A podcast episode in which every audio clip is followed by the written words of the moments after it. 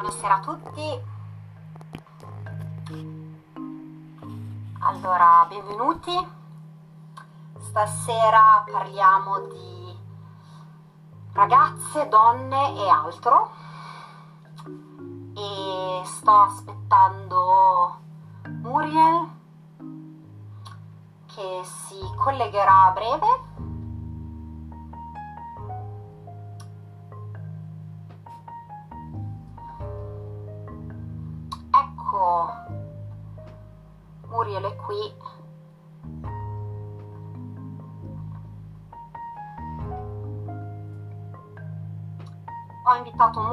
Muriel a unirsi alla diretta, vedo che si stanno collegando anche altre persone. Ci siamo?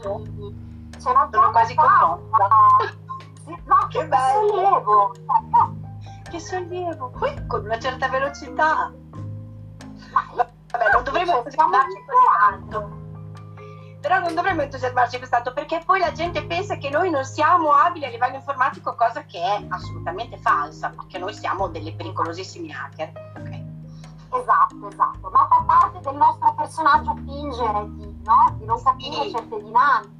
Sì, perché è più intellettuale non avere dimestichezza, capito? Quindi c'è sempre più vero, è vero, è vero. realtà. Anche più femminile secondo appunto gli standard patriarcali. Questo tornando a te, quindi perfetto. Siamo dentro il Benissimo.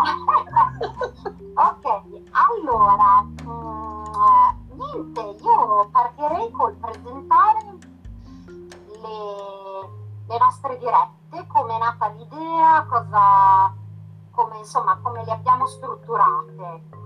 Eh, prima però di spiegarle vorrei dire che eh, allora, questa diretta la vedrete eh, nel mio profilo Instagram per le prossime 24 ore, poi diventerà un podcast che potrete trovare su Spotify oppure sul mio sito www.elenacartas.com ed eventualmente sul sito di Emilia 25.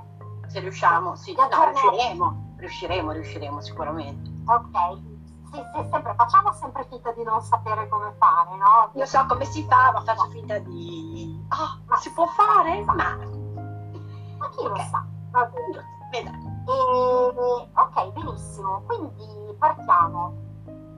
Allora, l'idea uh, ci è venuta pensando, anche ascoltando alcuni dei dibattiti, degli ultimi dibattiti femministi, no? nel senso, um, per quel che mi riguarda, sentendo alcune critiche, alcune femministe, ah ma cosa fai? Um, pubblichi contenuti femministi, però ogni tanto nel tuo profilo, nei tuoi social metti una foto sexy, non è coerente, cioè o sei femminista o sei sexy, o sei intellettuale o sei sexy, insomma, cioè c'è un po' questa, no?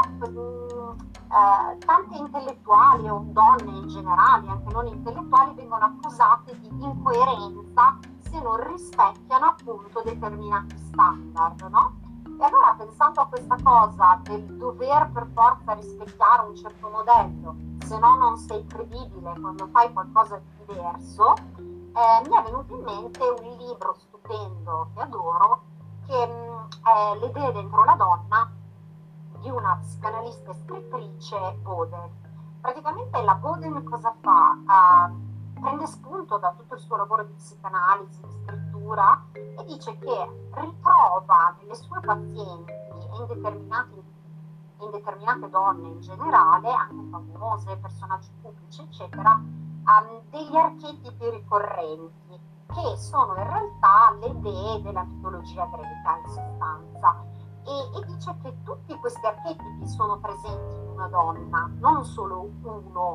Magari ce ne può essere uno dominante in un particolare periodo della vita, uh, ma una donna sana mentalmente equilibrata li contiene tutti in sé, in sostanza. Quindi se io um, diciamo voglio vivere il mio aspetto Venere, uh, ciò non significa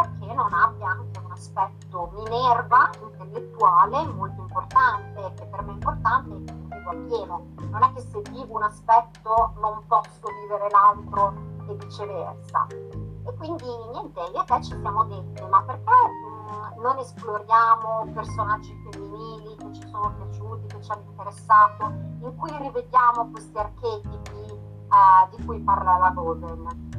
E quindi abbiamo iniziato uh, questo viaggio tra libri e personaggi femminili uh, ricercando questi archetipi. Ok? Io quello che farò, vabbè, l'archetipo, i due archetipi di cui parliamo stasera sono dee famosissime, Venere, ovviamente partiamo con lei, no? Uh, anche perché, cioè, nel senso, creativa. e, poi Giunone, che è un po' il suo, non il suo contraltare, però un, un archetipo, una dea che ha tante somiglianze ma anche differenze interessanti, quindi interessanti parlare. Quindi quello che vorrei fare è, nel senso, le conosciamo tutte, sappiamo tutti benissimo cosa hanno fatto, come vengono descritte, però partirei brevemente, molto brevemente, non spaventatevi, eh, non è una minaccia, eh, dalle metamorfosi di Ovidio, per descrivere insomma come Ovidio in quali vicende queste idee esprimono e, e, poi passerei a parlare invece di come la Boden le analizza nelle sue pazienti. Allora, parlando di Venere, nelle metamorfosi di Ovidio, um, la vediamo in diversi racconti. Allora, la vediamo quando si innamora di, di Adone. E lei è innamoratissima di Adone e Adone non la vuole assolutamente. Adone è un umano particolarmente bello, però pur sempre un umano, che rifiuta le, l'amore della dea Venere se, per un semplice motivo. Lui è appassionato di caccia, vuole solo cacciare, basta. Eh, eh, e quindi eh, ognuno fa le sue scelte, vero? Eh. E, e, quindi mh, e, e Venere è disperata perché dice eh, se continui a cacciare in questo modo prima o poi ti ferirai prima o poi morirai, um, e, e, gli dice smettila di cacciare, nel senso, è un consiglio un po' interessato. Eh, sì. Comunque smettila di cacciare perché prima o poi finirai per colparti male. Adone non l'ascolta e, e viene veramente aggredito da un cinghiale. Sta per morire, viene disperata, pensa, uh, non voglio che tu muoia, ti trasformerò in un fiore. Quindi viene, la sua bellezza viene comunque celebrata trasformandolo in un fiore.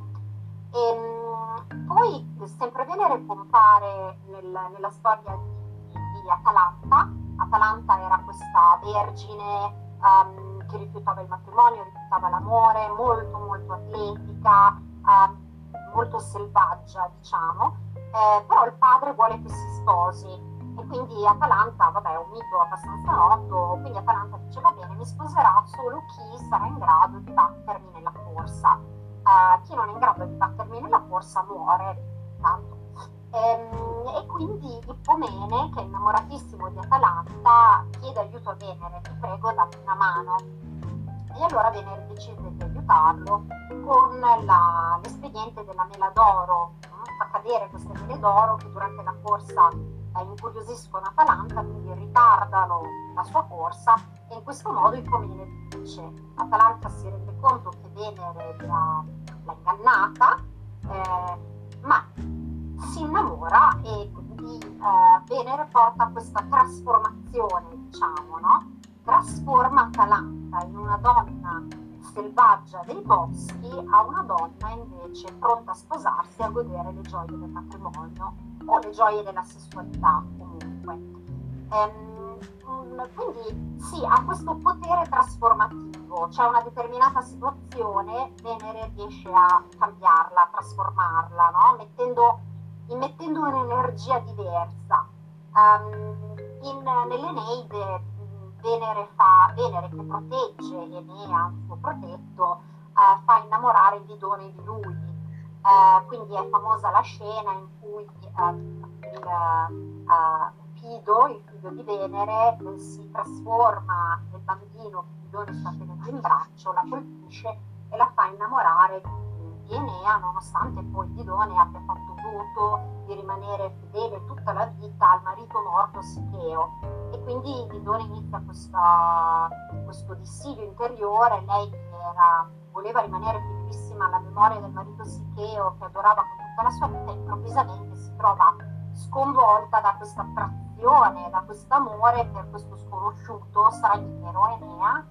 E, è tutta colpa di Venere, insomma è stata Venere che appunto le, la, la, la scompagina completamente e sarà un amore infelice perché poi Enea la sfrutterà tanto per il sogno della sua accoglienza, poi se ne andrà senza neanche dirle niente e Didone si suiciderà, insomma, disperata vedendolo partire. Quindi insomma questa è Venere, no?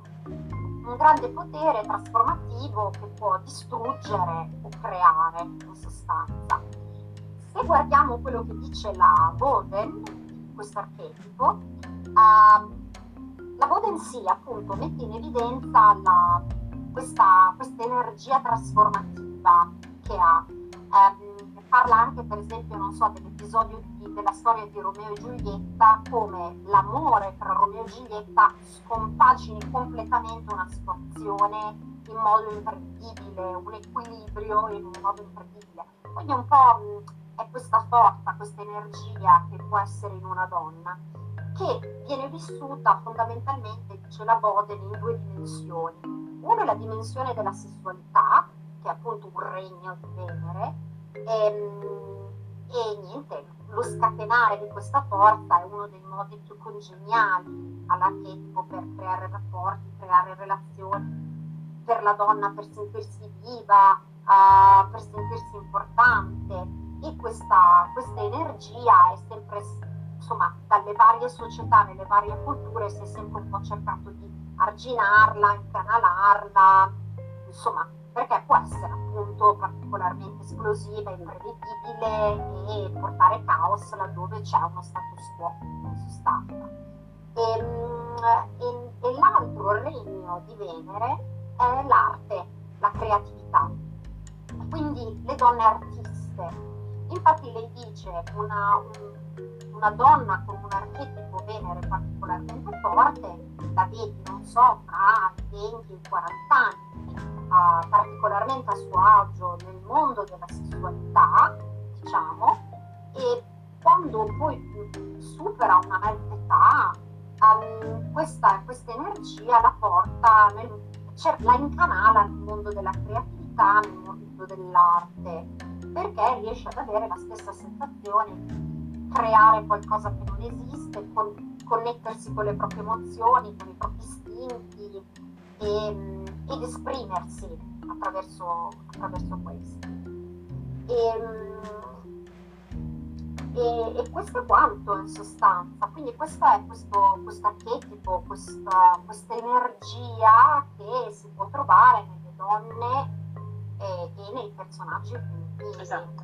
Infatti quello che appunto dice, dice la Boden, che io condivido appieno, è che rappresenta il fatto che questi archetipi, essendo vissuti, queste donne, essendo vissute nell'immaginario nostro collettivo per oltre 3.000 anni, avendo lavorato, avendo plasmato questo immaginario, a un certo punto hanno contribuito a, a, creare le personalità. E quindi lei ragiona dal punto di vista della psicanalisi, ma hanno ovviamente anche eh, cioè, c'è il rimando tra la vita e la letteratura, ovviamente contribuito a, a creare personaggi letterari che in qualche modo eh, dalla letteratura eh, classica ai giorni nostri eh, sempre, hanno sempre una connessione molto forte con il mondo mitologico, anche se si tratta di personaggi contemporanei apparentemente slegati, eppure nel, nel, giochino che io e te abbiamo fatto per eh, costruire queste chiacchierate è proprio venuto fuori che eh, sembra quasi impossibile esulare, è, è possibile esulare da questi modelli, eh, talvolta si creano dei cliché eh, che esasperano queste figure, questi archetipi e, e questi cliché si, si creano per un motivo anche piuttosto semplice, piuttosto banale, cioè che la letteratura, il grosso della letteratura eh, occidentale eh, eh, contemporanea e anche dall'Ottocento a oggi è stata chiaramente scritta da uomini che avevano accesso alla cultura, all'istruzione e quant'altro e, e, si sono anche loro ancorati a questi miti, li hanno fatti loro ma in un modo particolare. Per esempio nel caso di Venere eh, mi, mi, sembra quasi evidente che eh, l'aspetto della, dell'essere un archetipo estremamente legato piacere, al piacere, all'amore e alla sessualità, ehm, questo aspetto venga molto evidenziato, molto evidenziato da una certa letteratura, poi farò proprio dei nomi. E, mentre la, la, l'aspetto creativo, l'aspetto trasformativo creativo, quello che fa succedere il bene e il male, invece è quasi volutamente trascurato eh, da tutti i grandi della letteratura, quindi eh, rintracciando in Venere solo quello che un po' loro conveniva poi mettiamo, mettiamolo in chiaro, anche a livello letterario può essere stato funzionale, però sono piuttosto piatte queste venere che vengono fuori dalla letteratura classica. Io lo dico a chi ci sta seguendo, quando io, io e te ci siamo messe a preparare no, queste dirette, ci siamo dette no, abbiamo bisogno di una, di una Venere artista, basta la Venere seduttrice, cioè veramente ci siamo dovuti cervellare, cioè io alla fine ne ho provata una di cui vi parlerò, eh. però le vai proprio a cercare, cioè nel senso, esatto. mentre invece se tu sei seduttrice ne è pieno il mondo. Esatto, cioè le due Veneri di cui abbiamo accennato poco fa, io e te in, in separata sede, Anna Karenina ed Emma Bovary sono due Veneri che finiscono malissimo, quindi non si possono neanche considerare tanto di successo. Eh, io ho pensato, eh, così, ho pensato a, a tre personaggi eh, che, sono, che, stanno proprio all'interno della letteratura, quella capito con la L maiuscola. Ho, voluto proprio toccare i mostri sacri. Uno è Joyce e il personaggio è la Molly Bloom di Joyce, eh, una Venere un po' particolare. E gli altri due personaggi invece sono due personaggi dostoevskiani eh, premetto che se Molly Bloom in, nell'Ulisse ha un ruolo eh, sicuramente marginale, però sono le ultime 50 pagine, ma secondo me sono le pagine più belle dell'Ulisse e, e comunque ha il compito di concludere degnamente un'opera comunque mastodontica, quindi un ruolo in ogni caso importante. Invece le donne in Dostoevsky hanno dei ruoli assolutamente marginali, sono sempre comprimarie e sono qua sempre, questo è molto interessante, un oggetto estremamente eh, ambiguo e inintelligibile, per cui sembra che Dostoevsky affronti le donne sempre eh, dal buco della serratura eh, e le, le, descrive sempre come eh, qualcosa di inconoscibile, come in, in, in effetti io mi sono letta anche qualche pagina di Dostoevsky, la cosa che salta più alla, agli occhi è che mentre gli uomini sono spesso raccontati nella loro fisicità, le donne in genere sono solo volto, eh, si parla di loro solo attraverso il volto e basta, e non hanno altri tratti riconoscibili, non sono quasi mai mh, protagoniste e difficilmente hanno delle evoluzioni che non sono magari, non so, la redenzione, perché è molto importante redimere queste donne. Due veneri interessantissime di Dostoevsky sono una Grushenka, la, anche lì prostituta, faccio una parentesi, eh, la Boden eh, eh, sottolinea che spesso le, la, l'archetipo, l'archetipo Venere è caratterizzato da dall'essere definita dagli altri una prostituta, non è detto che pratichi o meno, ma diciamo che c'è un po' questa diceria. Se una donna è piacente, dedita a, alle gioie del sesso, mettiamola così, o comunque non disdegna le gioie del sesso, e, ehm, ed è indipendente e rifiuta, altra, altra caratteristica interessante, rifiuta il sodalizio con le altre donne, e, e invece è molto più interessata a, perce- a perseguire il proprio piacere personale, quindi eh, de- dedica alle passioni tutti gli sforzi per perseguirle, passioni sia letterarie sia passioni della carne e fa di tutto per raggiungere la propria soddisfazione, che è anche una cosa molto rivoluzionaria per dei personaggi femminili.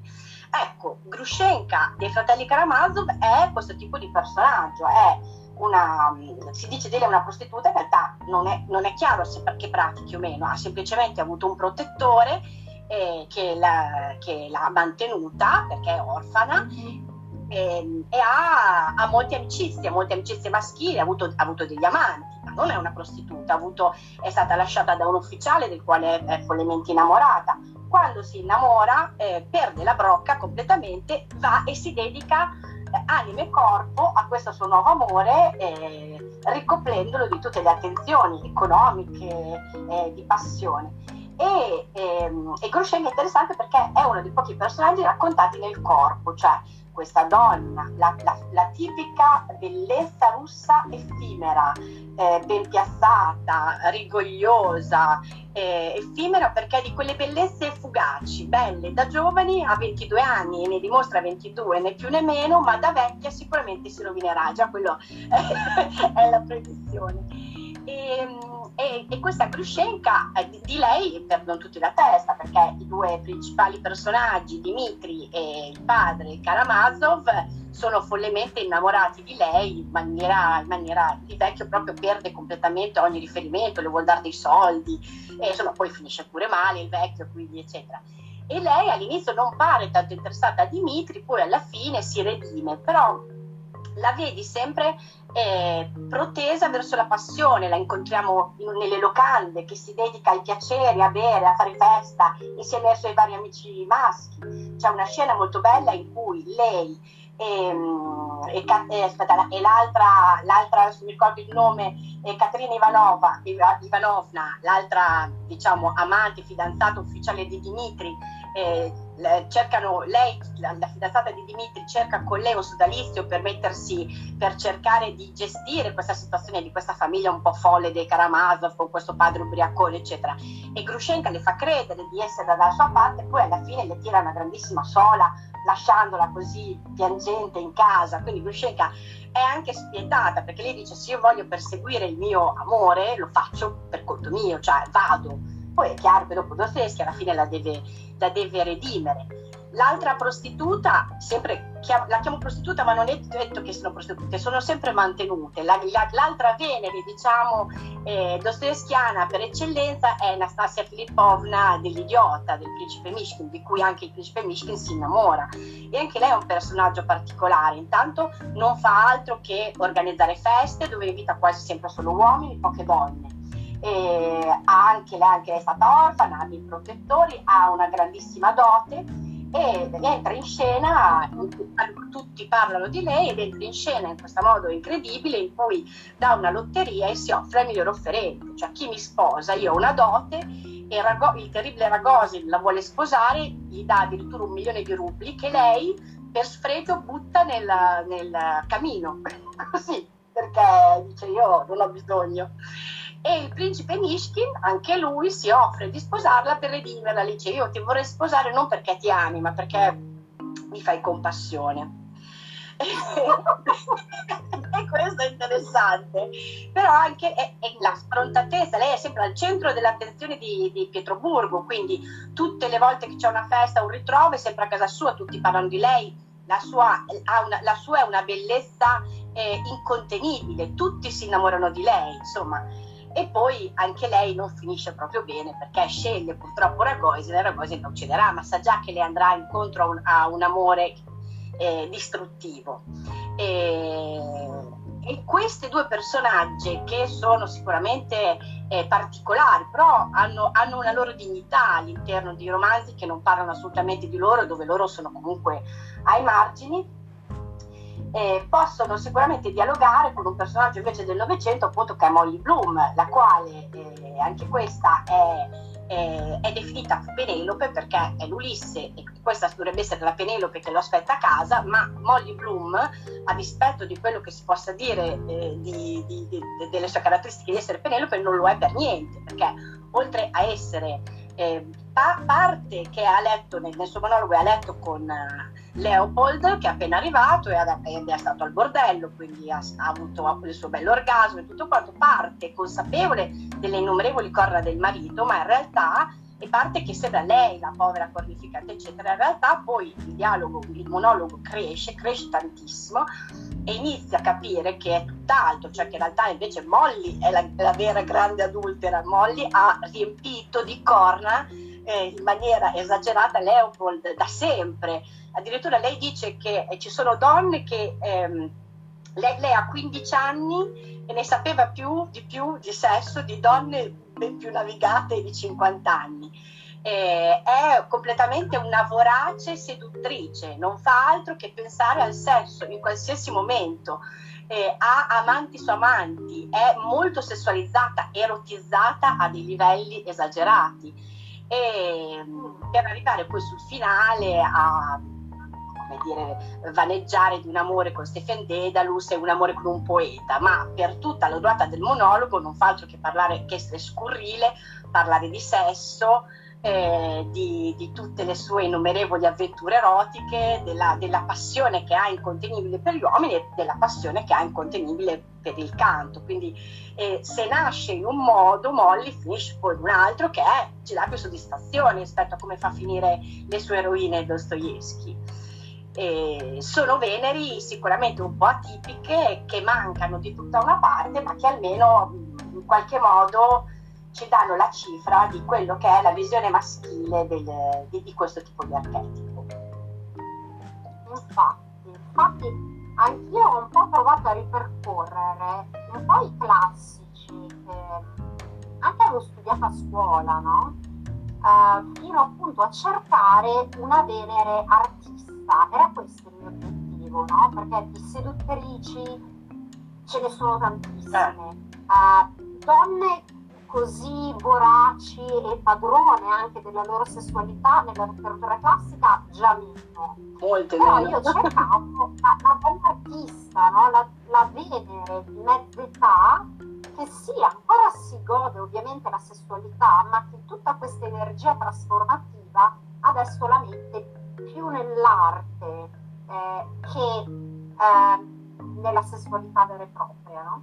Quindi insomma ho un po' ripercorso le Veneri che ti ricordavo, ovviamente Anna Karenina e Madame Bovary sono le prime che mi sono venute in mente, le due che hanno vabbè, anche una storia molto simile in sostanza, che decidono di sacrificare, ma neanche una decisione troppo razionale, però vita, diciamo, una vita standard che tutti si aspettano che loro vivano per rincorrere la passione, no? Ovviamente sono punite, ok, le loro storie le conosciamo.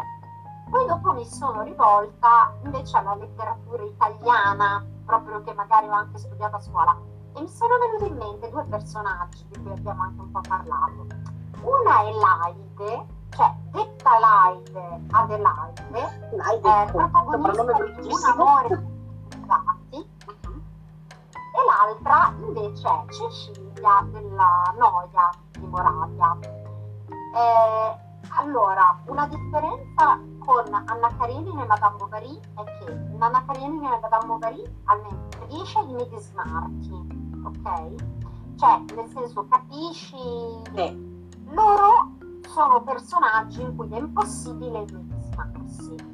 Come dicevamo, sfuggenti, incomprensibili, um, quasi mute, compiono gesti incoerenti. Uh, è vero, è vero.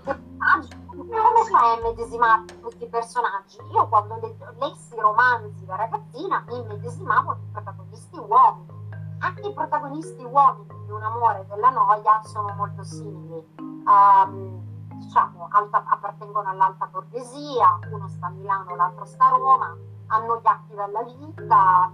Um, va bene, il protagonista di Un amore lavora, uh, Antonio Dorigo, ma il protagonista della noia non lavora neanche, vive con la madre, non sa bene cosa fare della sua vita.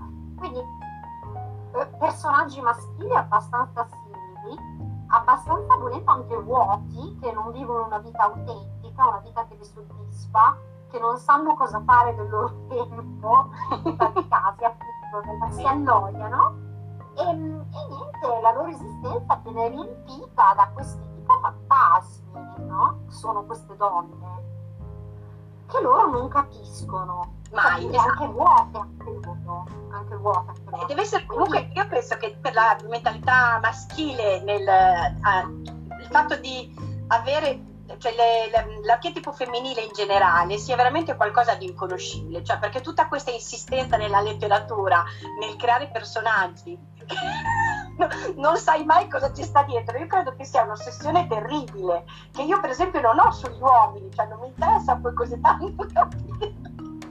Invece sembra un tormento, un assino veramente che ti rode dentro, una cosa incredibile. Ah, ma esatto. E quindi niente, cioè mi sono spostata, io ho detto va bene, uh, andiamo avanti, proseguiamo verso una letteratura più recente e ho incontrato vabbè, un personaggio che mi piace molto, è Drenka del Teatro di Sabbath di Philip Roth, um, personaggio stupendo, insomma, vabbè, completamente, cambiamo completamente sia paese che epoca, perché allora un amore e la noia sono diciamo gli anni 60 in Italia, invece con eh, il teatro di Sabbath sono gli anni 90 a New York. Eh, e Drenka è una donna croata, mi sembra, scappata come rifugiata dalla, dalla guerra ehm, è rifugiata negli Stati Uniti col marito Mattias. Ed è una donna, il protagonista Sabat la definisce la sua gemella genitale, cioè condividono insieme un appetito sessuale non solo spropositato a livello di quantità, ma anche variegato a livello di qualità, di sperimentazione, cioè proprio e viene introdotta Greta, cioè lei che è appunto la regina della sessualità, quindi la forza della vita, viene introdotta all'inizio del romanzo morta nella tomba, con tutti i suoi ex amanti, Sabbath compreso, che di notte eh, scalva, scavalcano i cancelli del cimitero, si riuniscono al, presso la sua lapide bei tempi andati, no? Questo è il personaggio di Drenka e è il suo ingresso all'interno del romanzo, no? Cioè una lapide, una morta attorno alla quale si radunano dei masturbatori, ex amanti che si masturbano, no? Quindi già introduci così un'avventuriera del sesso, no? Che, che Roth celebra, celebra assolutamente, cioè è proprio un personaggio um, che celebra davvero, in cui ti medesimi, eh, tra l'altro eh, Drake aveva questa particolarità, libera sessualmente, um, cioè non, non, non si fermava davanti a nulla, l'unica persona che, con cui proprio non riusciva a intrattenere nessun tipo di relazione sessuale era il marito, era il marito Mattias, che però sosteneva di amare più di se stessa. Quindi ecco è questo personaggio, no?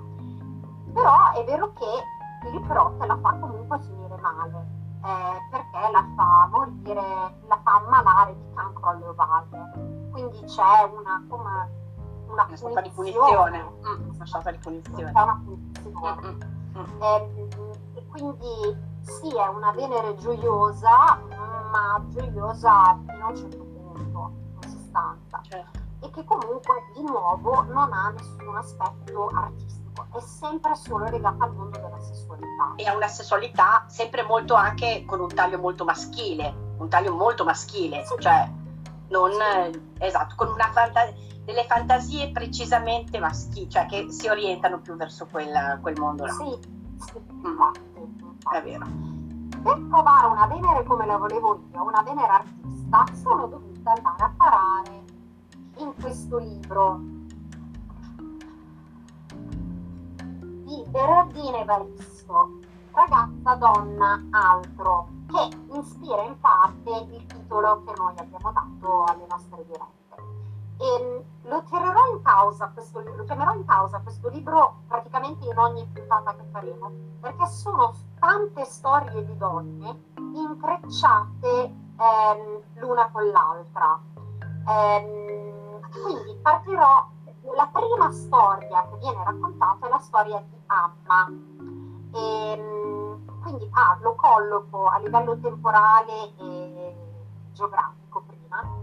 Lond- siamo a Londra uh-huh. negli anni 2000, quindi insomma è successivo al al teatro di Sabbath.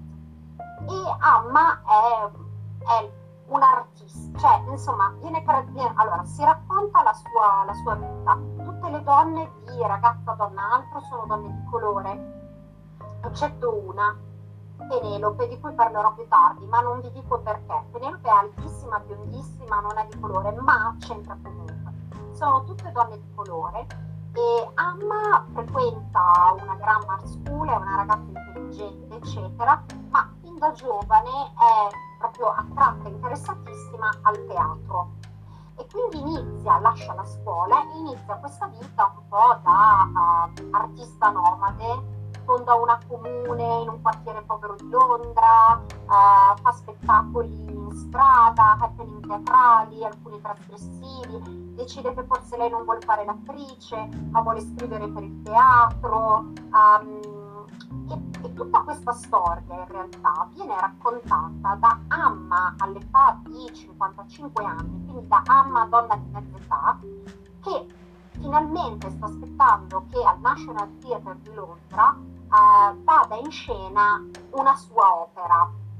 Eh, e quindi è, è arrivata al culmine della sua carriera, 55, 55 anni, finalmente ce l'ha fatta. Ehm, viene accettata anche dalla cultura più alta, non solo da quella trasgressiva di cui faceva parte, e tutta la storia parte da quello spettacolo. In sostanza, Anna ricorda il suo passato aspettando che vada in scena il suo spettacolo fuori dal teatro e tutti gli altri personaggi femminili che, la cui storia viene raccontata nel romanzo sono legati a quello spettacolo o perché andranno a vederlo o perché ci partecipano quindi veramente lei è la fiamma da cui nasce tutta la storia, tutto l'intreccio e da cui tutti i personaggi si connettono in sostanza. Mm, okay. Quindi e è anche Vera la prima a raccontare questa storia, no? Mm. E, ed è, e quindi lei racconta la sua vita da ragazza in questa comune quando faceva spettacoli trasgressivi. Lei è omosessuale, ovviamente una sessualità voracissima bellissima come da Vera Venere che si rispetti, è sperimentazione a destra manca, um, è molto legata a una donna in particolare, Dominique, ma ovviamente non, assolutamente non um, monogama, diciamo, un po' rumorosa, uh, sperimentatrice, um, vive l'attimo al 100% nella relazione con gli altri come sulla scena, come sull'arte a un certo punto decide di avere una figlia con un suo amico, quindi hanno un rapporto unicamente perché lei vuole una figlia e a quel punto diciamo insomma prende la sua vita prende una strada un attimino più regolare un pochino um, in cui si dedica sempre di più all'arte e meno alla sessualità diciamo così e descrive quella sera veramente come la sua giornata perfetta, proprio il suo culmine, il momento più bello. Il più bello orgasmo che possa avere è vedere in scena finalmente la sua opera al National Theatre. E, ehm, e la cosa interessante che io ho sempre pensato, so che Bernardini Evaristo, l'autrice, lei ha scritto tanto per il teatro, no? Quindi mi sono detta, vabbè, è ispirata a se stessa. Poi in realtà spesso descritto il look di Anna, che è un po' afro, ma sempre, sempre, sempre con delle scarpe da ginnastica o dorate o argentate. Qualsiasi cosa porti sopra, magari un tubino afro colorato, ma sotto le scarpe da ginnastica o argentate o dorate, no?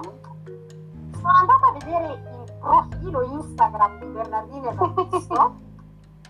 Lei ha sempre delle scarpe da ginnastica odorate o argentate.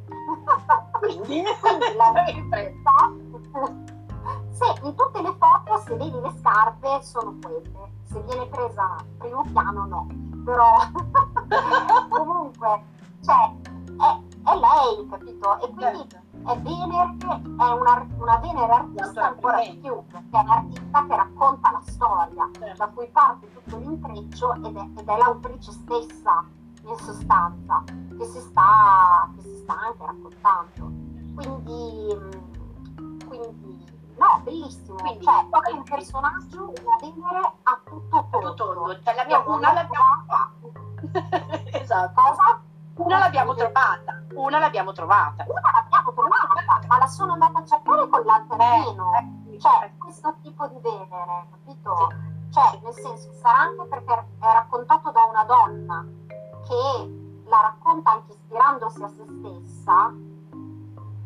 Cioè, funziona. L'ho trovata, sì, l'ho trovata, ma ne ho trovata solo una cercandola dappertutto. Noi altri non ne abbiamo trovate, infatti. Noi altri non le abbiamo trovate, cioè qualcuno le ha trovate esatto. e ce lo scrive nei commenti. esatto, esatto. Ce lo faccia esatto. sapere. Cioè, stiamo cercando un'altra Venere come Amma. E... Comunque, ne approfitto. Sì, dimmi. Eh, e no, invece io volevo dire, invece per quanto riguarda Giunone, ne abbiamo trovate molti di più di, di, di esempi.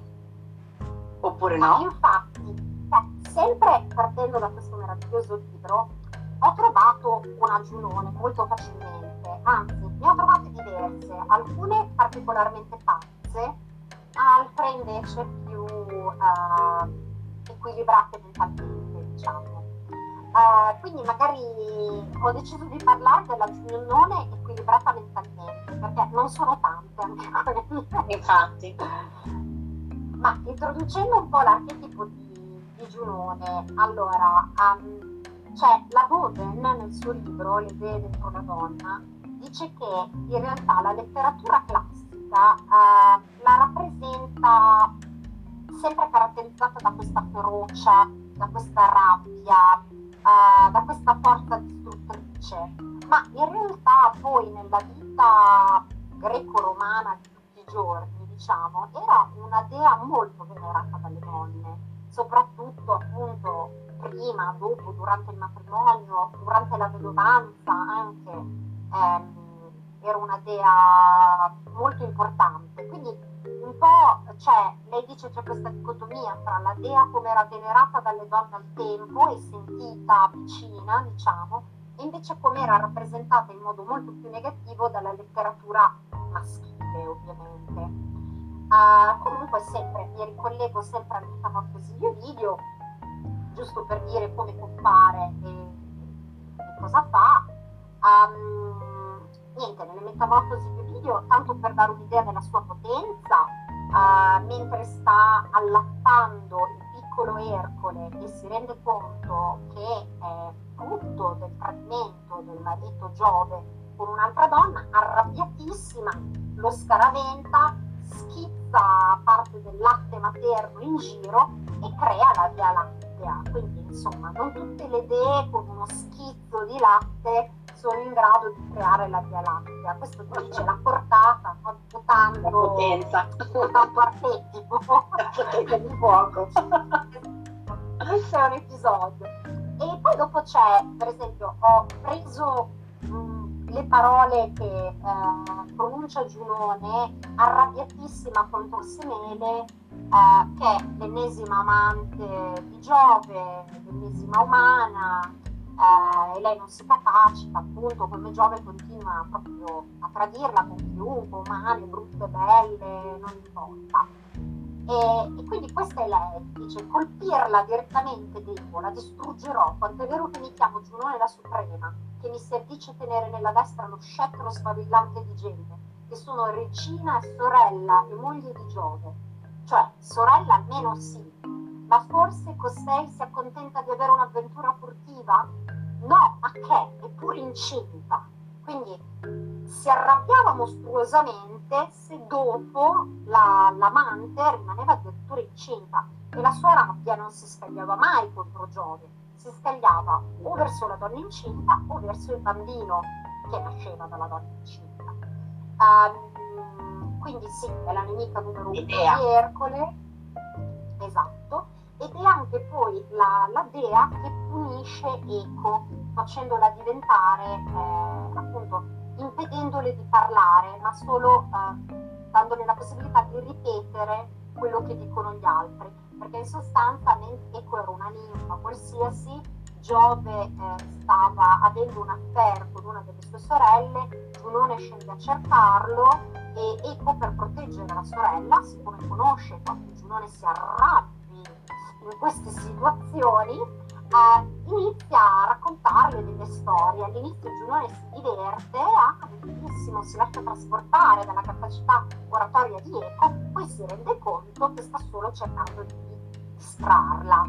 A quel punto con chi se la prende? Con Eco, ovviamente. Certo. E dice, ah, mi vuoi prendere in giro? Oggi poi tu non parli più, ripeti solo quello che dicono gli altri. Quindi una furia che si scatena contro le donne. Questo nella letteratura, dice la Bode, perché poi a livello reale eh, le donne si sentivano molto in sintonia con questa divinità. La Boden come la descrive, diciamo, nella sua esperienza psicanalitica, questo archetipo che è dentro alla donna, um, dice che uh, questa parte della donna, comunque più o meno vive in tutte le donne, può essere fonte di grande gioia oppure anche fonte di grande sofferenza. Um, cosa che invece non succede con Venere. Venere normalmente quando viene attivata dà gioia, fondamentalmente Ehm, Giunone invece è un po' più ambigua. Um, l'archetipo di Giunone spinge la donna a cercare nella relazione con il partner um, la, una sicurezza emotiva, sociale, uh, volendo anche economica. Quindi è una donna che senza quest'unione si sente incompleta e persa e quindi ha bisogno di quest'unione per trovare se stessa fondamentalmente e per sentirsi completa è proprio cioè non è una, una semplice esperienza romantica o legata al piacere del momento la descrive come un'esperienza spirituale e per, per Giurone no? e normalmente una volta che si unisce in questa relazione con il partner non, non mette più energie diciamo in amicizia amicizie o nel lavoro, nel... perché ha trovato quello che cercava appunto, quindi tutte le energie confluiscono in questa relazione, che la, è la cosa che la fa crescere veramente. Non è il lavoro, non, è, non sono le amicizie, non è la sessualità, è questa unione così forte che la fa crescere veramente, che la rende se stessa. Il problema qual è? È quando si accorge che quest'unione non è quello che credeva, o non è corrisposta come credeva. E per lei è terribile perché sta perdendo se stessa, cioè non, non sta perdendo solo il partner o la relazione, le crolla tutto il mondo addosso, in sostanza. E, e la Boden dice che quindi questo questo modo di vivere il matrimonio non è in realtà un'imposizione del patriarcato della, sulla donna, è in realtà una parte vera della donna, in sostanza, che ovviamente il patriarcato ha sfruttato a suo favore, ma è una parte autentica che, eh, che esiste. Quindi dice per una donna con una componente giudone molto forte, l'uomo che sposa è veramente il suo destino, può cambiare la sua esistenza da un'esistenza felice a un'esistenza di sofferenza. Cioè, non ha praticamente il destino nelle sue mani, in sostanza, dipende molto con chi ehm, arriva a vivere questa esperienza archetipica. E io, nel senso, ne ho trovate un paio di giunoni eh, nel, scusate, ecco, sempre ragazze, donne e altro, giusto? Giusto, esatto, di Evarista. Ma eh, quello di cui vorrei parlare è Penelope, che è l'unica bianca in un, rappo- cioè in un romanzo di sole donne ha, ha, un motivo questa cosa, non ve lo dico perché sennò che senso ha leggersi il prodotto, è una sorpresa, non ve la posso dire. Cioè, eh, Penelope è figlia unica e eh, da bambina eh, viene messo in evidenza questo fatto che ha, eh, è molto diversa dai suoi genitori, no? In sostanza, poi quando ha 16 anni i suoi genitori le dicono che lei è stata adottata, che era stata trovata dal prete per terra, neonata, fuori dalla porta della chiesa e che loro, insomma, sono riusciti ad adottarla. Al che lei crolla il mondo addosso, si sente sola al mondo, um, non sa più chi è, non sa più cosa fare della sua vita, ehm, sta facendo le scuole superiori, in sostanza appena le finisce si sposa immediatamente. E per lei sposarsi è proprio trovare una casa, trovare un posto in cui stare, perché non crede più che, cioè non vede più quella che è sempre stata la sua famiglia, la sua casa come il suo posto, quindi lo cerca nel matrimonio in sostanza e si sposa con il bellone della scuola che era il capitano della squadra di rugby, eh, all'inizio felicissima, lui prende subito un buon lavoro, eh, lei rimane subito incinta, no? matrimonio molto classico eccetera.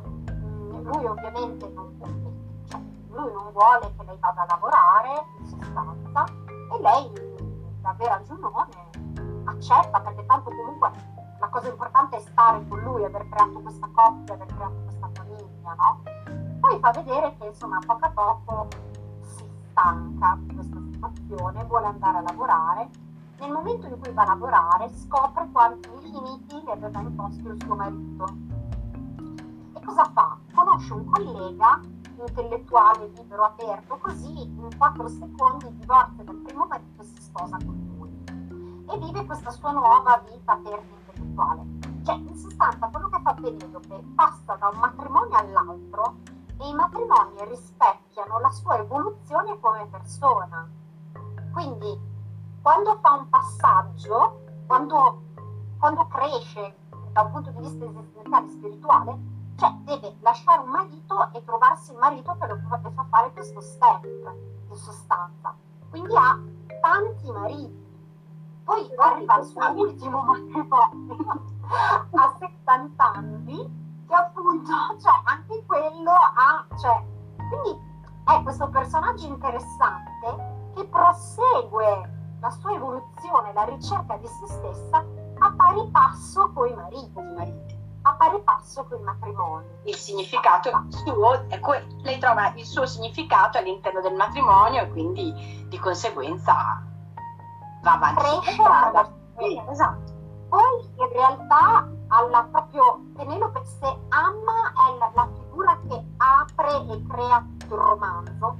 Penelope è l'ultimo personaggio che viene citato alla fine. Quindi Penelope chiude il cerchio e vive un'esperienza alla fine quando ha più di 70 anni che non c'entra niente con i mariti, non c'entra più niente con i mariti. Quindi si sposa a 70 anni, fa un pezzettino di strada con quest'ultimo marito, poi va per la sua strada da anziana, diciamo. Però tutta la vita è stata fatta crescendo, cambiando marito. Una relazione, nella relazione, esatto, stando nelle relazioni. Sì. Interessante. Stando nelle relazioni, esattamente.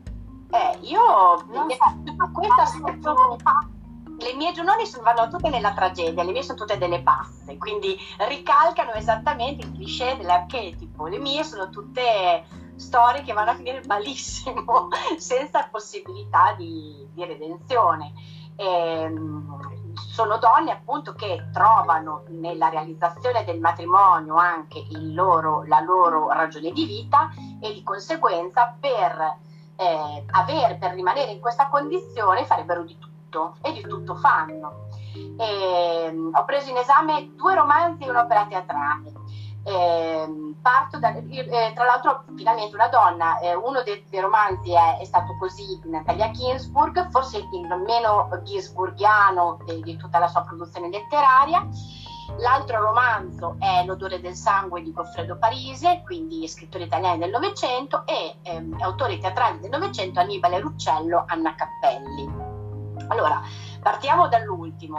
Anna Cappelli è questa eh, scialbissima, se si può dire, ehm, impiegata di un'amministrazione pubblica, cioè non, nulla di più, no, nessuno la guarda, nessuno la considera, è veramente eh, trasparente, eppure vive appieno il desiderio di Giunone, che è, come tutti noi ben sappiamo, un insito in tutte le donne, cioè noi come ci realizziamo tutte eh, con il marito, con la situazione stabile, con anche il riconoscimento, il riconoscimento sociale molto importante, quindi non solo il marito, ma il marito che ti eh, pone all'interno di una posizione sociale eh, che è riconosciuta da tutti e che è in qualche modo rispettata. Finché tu sei sola con te stessa senza nessuno che ti guardi, senza un uomo, non sei nulla, sei una nullità, ti meriti solo di strisciare nei muri senza, senza guardare in faccia la gente e, e, e, riman- e rimanere in disparte. Finalmente quindi questo Tonino, eh, altrettanto scialbo ragioniere di un'amministrazione pubblica, quindi nulla di particolarmente eclatante, però in qualche modo... Non è esaltante! esaltante, è emozionato. Sono emozionata io l'idea di Tonino, già il nome. Oh, okay. Due personalità travolgenti. Sì, una cosa proprio, sai, di quegli amori che dici finalmente l'hai trovato, no? E cotto con Tonino. E Tonino però in realtà le offre la metà di tutto quello che lei vuole, cioè lei vorrebbe il matrimonio, la, la situazione riconosciuta da tutti, essere ufficialmente la moglie di Tonino ragioniere, magari fare dei figli, sposarsi e tutta, tutta la trafila logica, normale, perché è quello che gli hanno detto che lei deve volere, quindi lei deve volere in qualche modo. Succede che però non funziona così, Tonino in qualche modo si accetta di eh, mettersi insieme a lei, ma se la porta a casa senza sposarla, addirittura tiene la vecchia governante in casa che si, già si occupava di lui, che un po' disprezza anche Anna Cappelli e, e, e, non promette, dice vabbè adesso stiamo insieme così ma noi non ci sposiamo.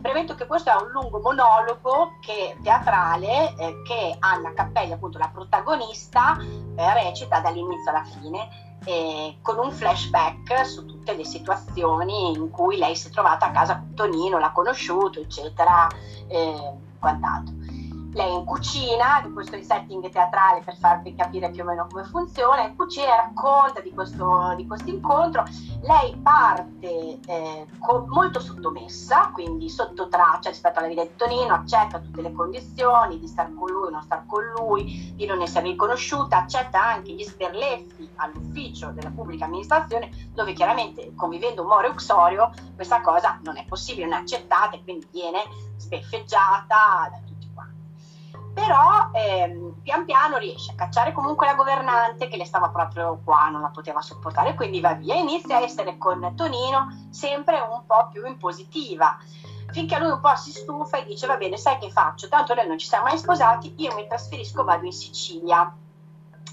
Questa, eh, questa notizia eh, nei, mh, al, agli occhi di una donna che fino a quel momento lì è teneva botta, ma era molto frustrata in una relazione che avrebbe voluto diversamente, che cercava un po' di far ricadere all'interno del suo, del suo sistema di valori, ma non ce la faceva. E qua, questa notizia la chiaramente destabilizza, quindi si scatena la Giunone eh, più vendicativa possibile. Cosa fa? Ammazza Tonino e se lo mangia. Ha in programma no! una settimana cioè, premetto che alla fine lei sta già mangiando, sta cucinando, quindi e tutti i, i riferimenti che vengono fatti durante la, l'opera eh, sono dei rimandi al fatto che tonino è tanto tenero, ci vogliono le spezie e tutto qua. E se lo mangia, se lo mangia, e però se, non solo se lo mangia, se lo mangia tutto, è anche un programma di... Lei dice, noi non abbiamo mai fatto un viaggio insieme Tonino, quindi eh, io farò tante ricette varie, sarà come viaggiare per la prima volta e tu starai senta, eh, sempre dentro di me e io non farò mai la cacca perché tu devi stare dentro di me. Super però, giunonica. Super giunonica, super giunonica. E poi cosa succede? Però alla fine dice, eh, ma siccome dovremo stare insieme tutta la vita, anch'io al termine del eh, al termine del mio, del mio cibarmi di te, poi ne passerò, quindi proprio la tragedia nella tragedia. C'è anche tutto questo problema su cosa farne delle ossa, ma ve lo risparmio, poi se qualcuno vuole, molti l'avranno anche visto, quindi se qualcuno vuole andarselo a vedere. No, ma quindi bello questo, questo contrasto fra la scialba vita degli impiegati di un'amministrazione che però se vai a scatenare la giunone che è in te, occhio uomini, perché va, va a scatafascio. E arrivo e, e, proseguo nella pubblica amministrazione, vado invece a un romanzo che è il più atipico, al più atipico di, della Ginsburg, lei di, anche lei dice io questa cosa qui l'ho scritta ma non fa parte di me, è proprio diversissima, invece io, a me è piaciuto moltissimo tra l'altro, è, è un romanzo molto breve, si intitola È stato così qui la protagonista, intanto eh, scritto da una donna, quindi un altro punto di vista, la protagonista, anche questo è un monologo, parla la protagonista, racconta e racconta dalla fine, ovvero ho sparato ad Alberto negli occhi. Quindi Alberto è suo marito invece stavolta e lei si confessa dicendo io Alberto gli ho sparato negli occhi con la pistola che lui aveva nella sua scrivania. Cosa succede? Qui siamo più o meno in un contesto analogo. Eh, lei, questa donna di cui nessuno sa il nome, è un'insegnante di provincia che arriva in città e anche questa è guardata da poco, piuttosto scialba, non ha mai avuto un uomo, non è mai stata guardata, non è mai stata tanto considerata, ma è la classica provinciale che eh, viene in città e si deve sistemare, perché il suo obiettivo è sistemarsi sistemarsi con un uomo che la riconosca e anche qui siamo sempre alla mezza via. Incontra questo Alberto che in qualche modo sembra interessare, sembra addirittura corteggiarla perché le fa un ritratto, una cosa che a lei se le regala un paio di guanti, cioè quindi è una che non era mai stata guardata da nessuno, la festa. Poi invece pian piano lui si confessa dicendo guarda io però ho un'amante che è sposata, questa tale Giovanna, e quindi io eh, cioè, sono innamorato di lei, ma lei non lascerà mai suo marito, quindi facciamo una cosa, perché non ci sposiamo? E così io, io, io e te siamo da soli, stiamo insieme, tanto io con quella là non mi posso sposare, quindi cioè, queste due donne, questa donna innominata e Anna Cappelli sono secondo me le regine del piano B, cioè quelle proprio che vengono considerate in secondissima battuta. E, e lei in realtà questa situazione l'accetta e accetta di sposarlo perché comunque Alberto, eh, Alberto è un uomo stimato, eh, non mi ricordo se faccia il medico, l'avvocato, comunque forse l'avvocato, però insomma è un professionista e quindi lei in qualche modo questa cosa l'accetta. Hanno un figlio che muore gio- appena nato e, e, lì si scatena la tragedia. Lui comunque continua a, a tradirla con questa Giovanna, anche, anche rimanendo comunque in carcere, dice comunque non mi allontanerò da casa, era poi la situazione che tu continuavi a sapere, conoscevi benissimo.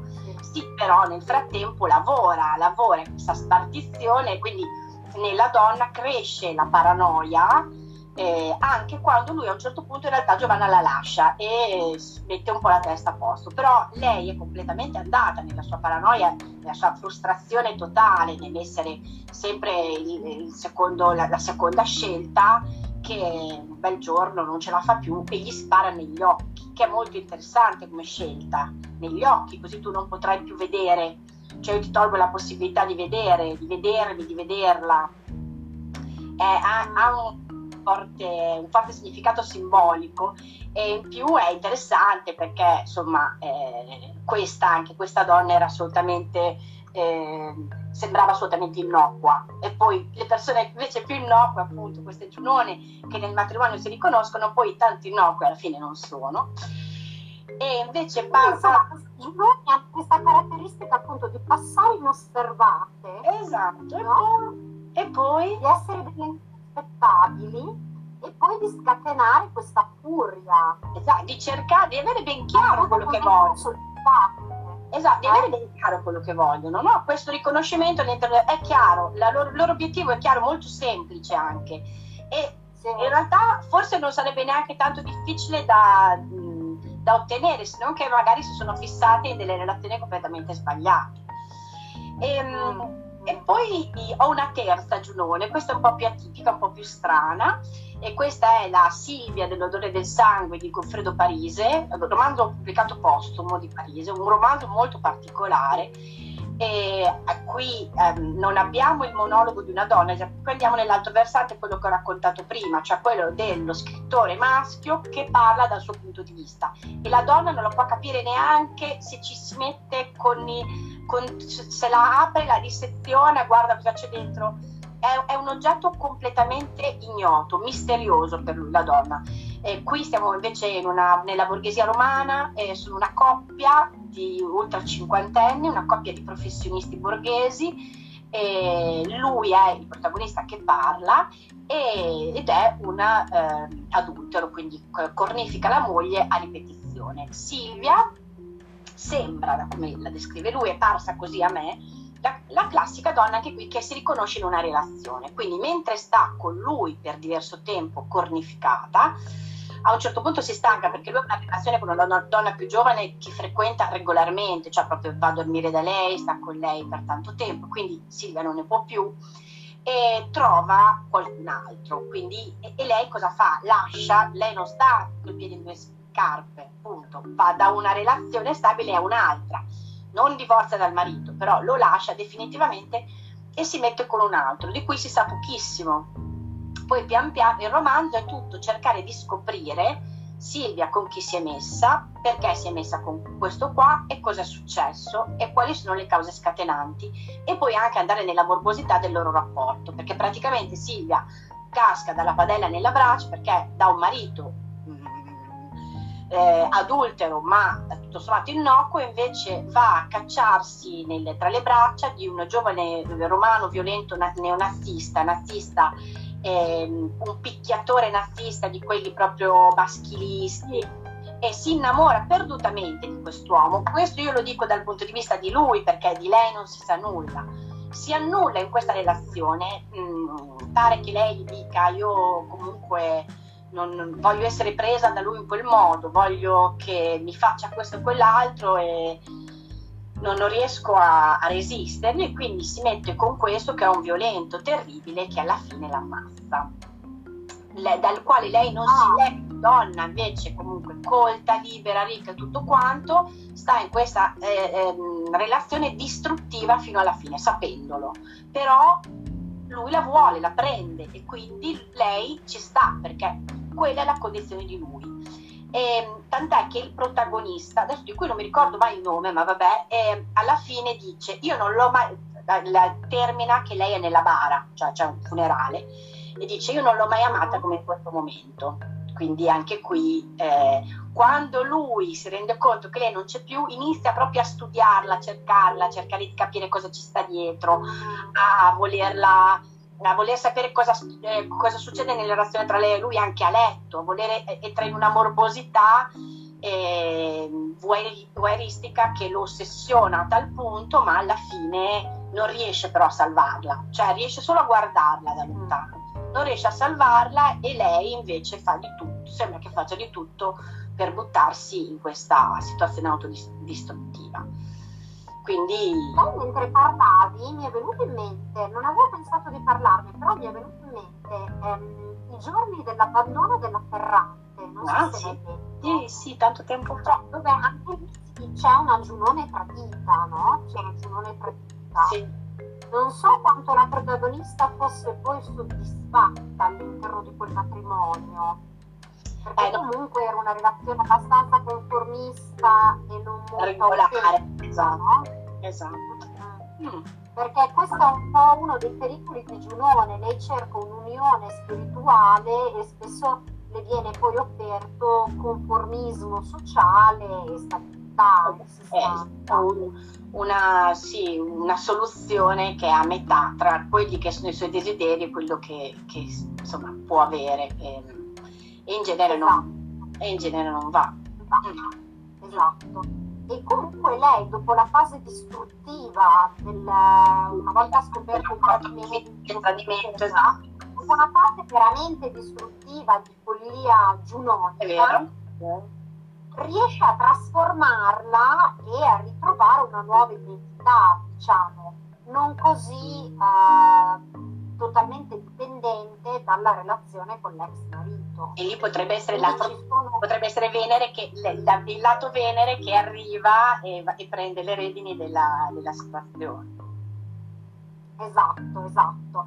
Infatti, appunto, come dice la Boden, in una personalità sana, tra virgolette, o felice, eh, gli archetipi devono esistere tutti, nel senso, cioè quando un archetipo è troppo dominante, può portare a lati un po', un po distruttivi. Un po' sbilanciati. E in, in effetti ci rendiamo conto che eh, molto spesso nella letteratura eh, occidentale eh, degli, degli, ultimi, da, da, dal Novecento, ma anche prima, insomma, di, di contemporanea, eh, la, l'archetipo femminile è spesso giocato su una sfaccettatura su, o su poche sfaccettature difficilmente le sfaccettature eh, diventano più complesse, si articolano, mentre magari invece ci sono personaggi maschi, maschili da quel punto di vista molto più interessanti. Molto articolati, molto più articolati. Molto ed è strano perché i grandi autori sono tali perché in realtà devono essere in grado di creare personaggi sfaccettati che,